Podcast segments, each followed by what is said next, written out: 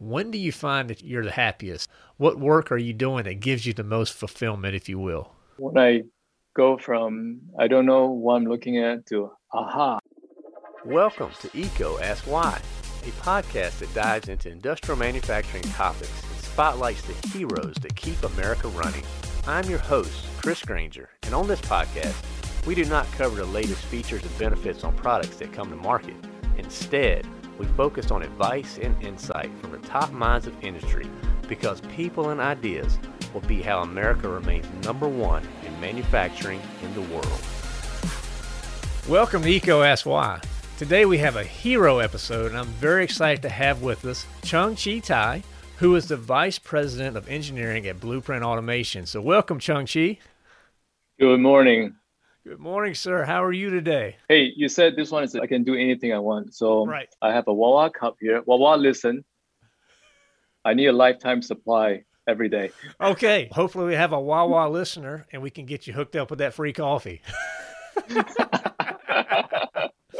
You're a ton of fun, Chung Chi, and we love the, these stories. And to, to get us started, we always ask uh, our heroes to share with us a little bit about their journey. My journey is interesting. I was just thinking about that uh, this morning. I was thinking about when I started before I became an engineer. So I, I grew up in Asia. I don't know, if that's probably obvious, but I grew up in Asia. Um, one thing about in Asia, I explained this to my friends. So my brother has a car. He needs an oil change.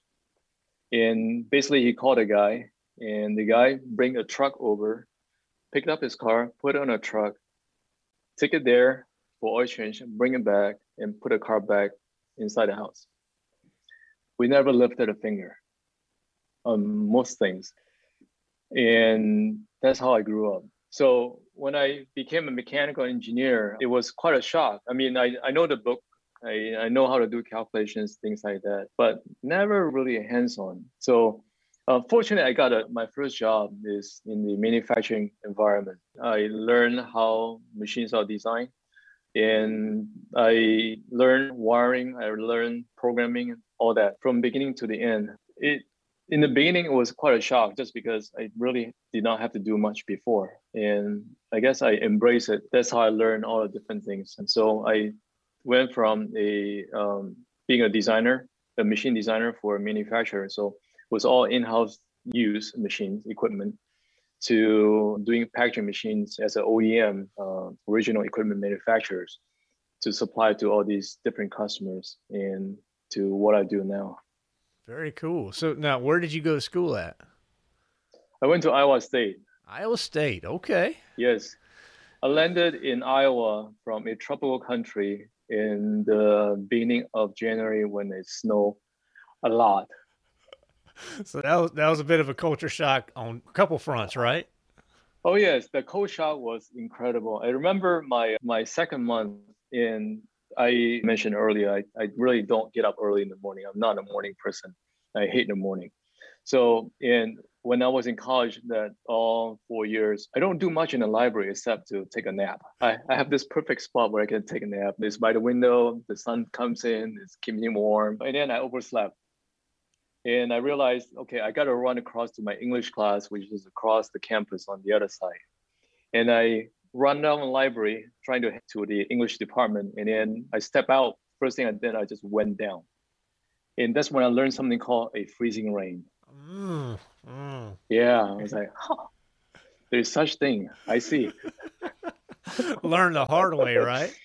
Oh yes. So that's yeah, that's how I do learn how to deal with winter. Wow. So when you came to Iowa State, that was your first time to the country? Oh yes, definitely. Okay. Yeah, remember I mentioned like ignorance is a bliss? Uh-huh.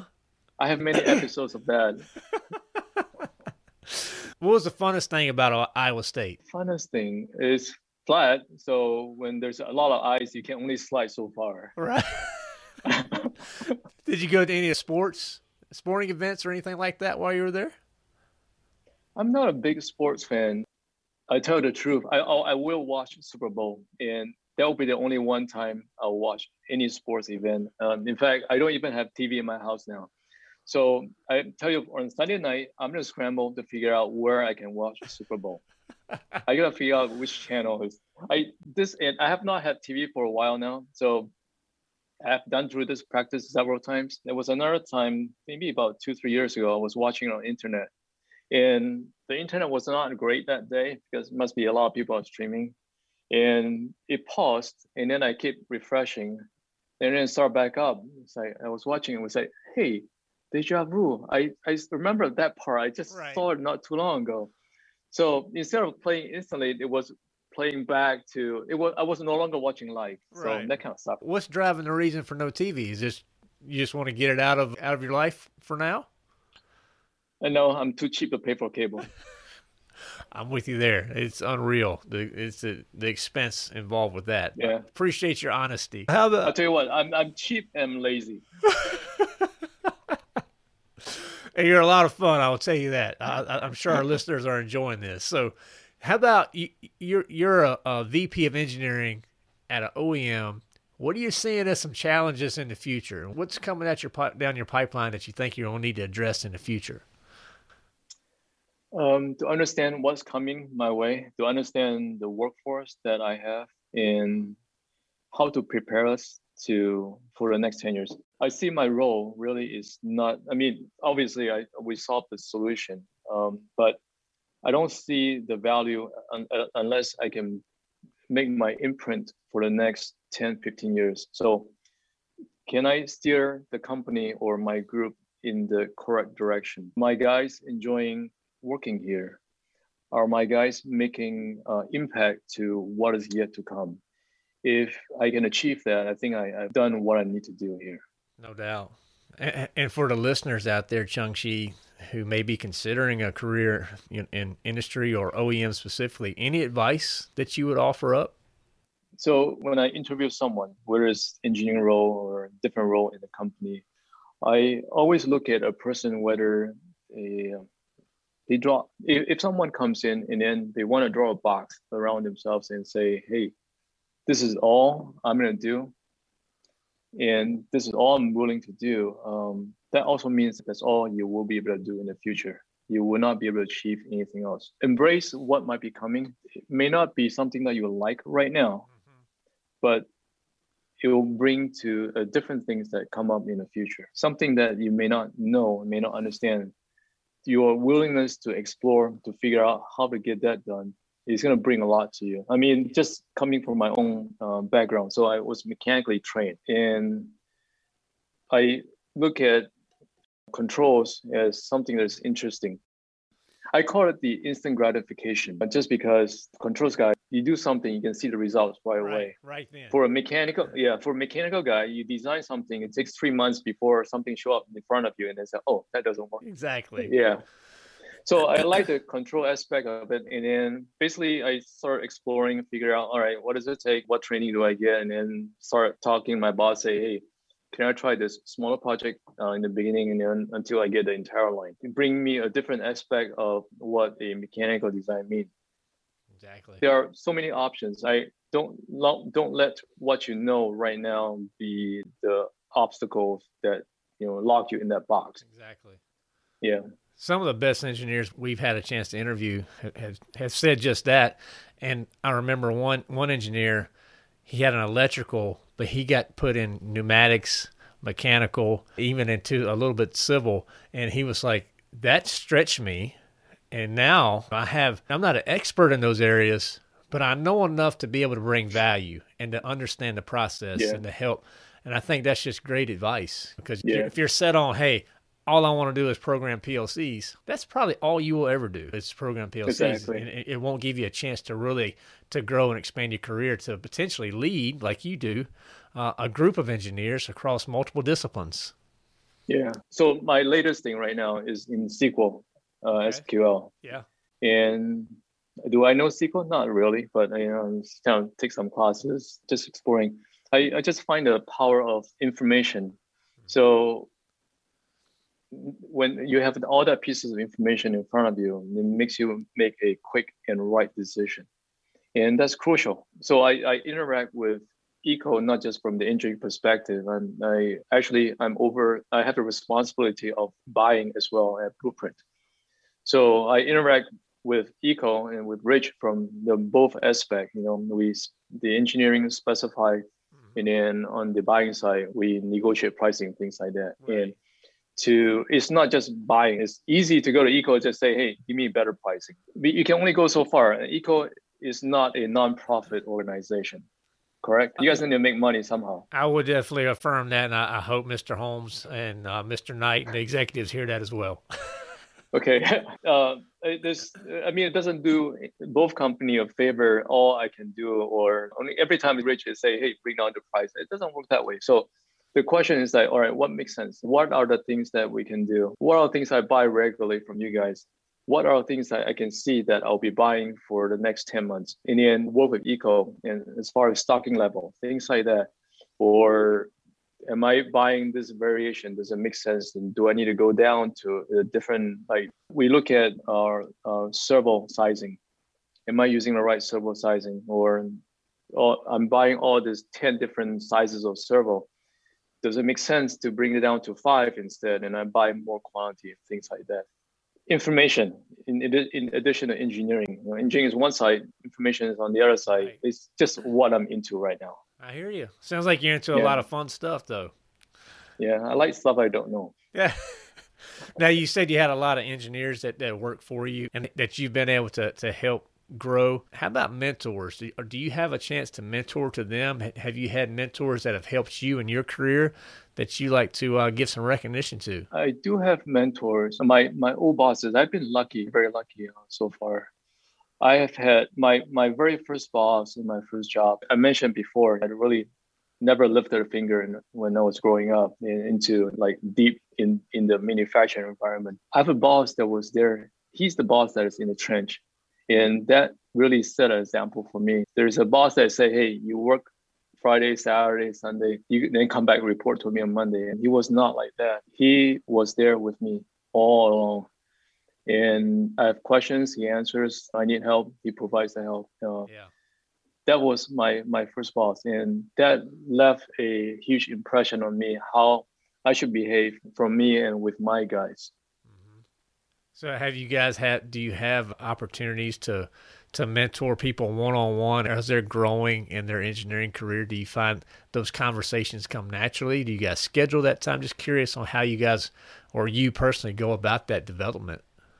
Yeah, so it, it's an interesting topic. Like people that has interacted with Blueprint before, that mentor, the mentorship has not never been an emphasis. With Andre, who is now our, uh, our CEO, he puts a lot of emphasis on it, and he does it as an example himself. He would do that with multiple people, not just his direct report. He would do that to some guy on the floor who's doing putting machines together. He would take time and do that w- with those individuals as well. He will read book with them. They will talk about things, talk about issues, talk about life. That's an example that he's living. And like me personally, I do a mentorship with some individuals. That's on a regular ske- schedule Right. basis. So some every week, some every two weeks. Uh, like I'll be doing one at 10:30 after this call. So it, it's a great thing because it it shines a different lights to the the company culture. Used to be just work. Now there's you know that the personal touch Yeah. to help a person to grow to achieve more than what they were only allowed to to do It sounds like so which is a great thing but it's also I, I'm picking up. There's a lot of intentionality on your behalf. You see this as important. You're making time on your calendar. You're investing your time in others. You're pouring into them. So hats off to you for recognizing the importance of it. yeah I, I basically tell my guys i don't do anything all the work is achieved by those guys Right, right. i rely on them really it's they are the they're the real people putting the effort in doing the real work Absolutely. Hats off. I mean, it sounds like you're a great leader. And, you know, what I'm curious in your role, when do you find that you're the happiest? What work are you doing that gives you the most fulfillment, if you will? i go from i don't know what i'm looking at to aha Ah, that moment. Okay. Very cool. yeah How about highlights? Anything that you can look back across your career and you say, you know what, I was a part of that project or I was a part of that solution and it was really cool. Anything stand out? I I mean my role right now is more on the managing side. I don't really do a design work, but I can tell you that I can go to uh, grocery stores, um, to Staples, to Sam's, and then I can look at some of the products. I can look at those, and then I say, "Huh, that was my design." I can tell you right now, if you go to a grocery store like Kroger, There's a square uh, container that makes uh, butter or margarine. Uh-huh. You open the lid up. There's a seal, a white seal on it. There's got two little holes and one big hole imprint on it. Uh-huh. And I know exactly why it's there. Okay. Why is it there? It was there because the the margarine would degas over time. Uh-huh. The issue that we had before was that as it degas, you, you put them in storage, so it degas so much that actually it popped the seal open. Oh wow. We when we heat seal the the seal the the plastic uh, seal on the cup, we actually have this uh, device that actually push it down so that it's concave Uh-huh. and so that when it degas, it will just become flat. And when we do that, when the device is hot, that's why it leaves that imprint in there. Okay. Yeah, There you go. So that's a I mean that that yeah, that's the satisfaction for a lot of our engineers here because in Blueprint we do packaging equipment right for food. right. So they go up to the grocery store, they can tell their their kids, their husband, their wives, and say, "Hey, that was my machine." There you go. There you go. It sounds like it's a, a lot of fulfillment and- and pride in what they're Exactly. seeing. That's that is awesome. Exactly. Thank you for sharing that. No, that. That was wonderful, and we love to have these hero conversations, Chung Chi, and we talk a little bit outside of work, which we've done a little bit of that already. Let's get off the uh, the VP of engineering and let's just talk Chung Chi for a bit for a few minutes, if that's okay. Yeah, there's not much outside of Chung Chi. oh, you're sure it is. How about let's start with your family. Anything with your family you like to share? I got three kids. My my wife who works at home. So well, not works at home. She's basically watched all over us. I got three kids, um, 17, 14, and 11. Actually, uh, well, last year, yeah. So I got two in high school now, one in um, middle school, Okay. and they have not seen their school since COVID. Wow. Wow. Yeah, Now, are they boys, girls? What, what's your mix there? yeah. My oldest one is a boy, and then two girls. A boy and two girls. I bet they keep you busy. Yeah, yeah, they do. but they are at an age now where they just they're friends. They they talk to themselves without. They, actually, it's more like they're at age where they say, "Hey, parents, give me some space." Yeah, yeah. I was wondering, are you at that point where dad's not cool anymore? Yeah, dad's definitely not cool. We think you're cool. So hopefully they'll listen to this because I'm sure they're that generation. They love the podcast, listen to that type of stuff. So maybe they'll listen to your story. Yeah, maybe they'll appreciate that when they're like they turn turn when they're 25. There you go. There you go. This is Yeah. it's evergreen, so it'll be out there. So whenever they're ready to listen, it'll be here for them. Yeah. How about stuff that you enjoy? Podcasts, YouTube channels, any books? Just things that you find value that you like to share. So for entertainment, I listen to Wait Wait Don't Tell Me. That's on NPR. I listen to Planet Money, which is interesting from time to time. Like the one I listened to yesterday was talking about uh, Robinhood and GameStop.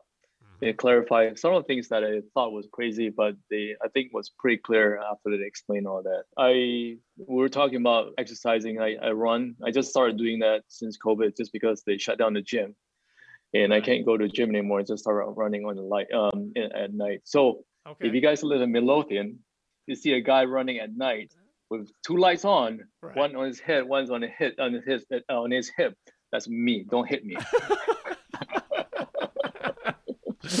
got it, got it. So, you- so you Yeah. are, you are a runner. Anything you any other hobbies you enjoy doing besides running? I, I play piano. I play guitar, mostly piano. Okay. Um, I've been doing that since I was five. Now I'm it's usually pretty pretty busy, so I Yeah. don't do as much anymore. But I do enjoy playing like different music, new music, just explore. Yeah. Like my thing right now in the last year or two is really the Rachmaninoff and Brahms. Okay. Okay. Yeah, just the the harmony they can do is amazing. So do you have a, a what kind, a piano at your home?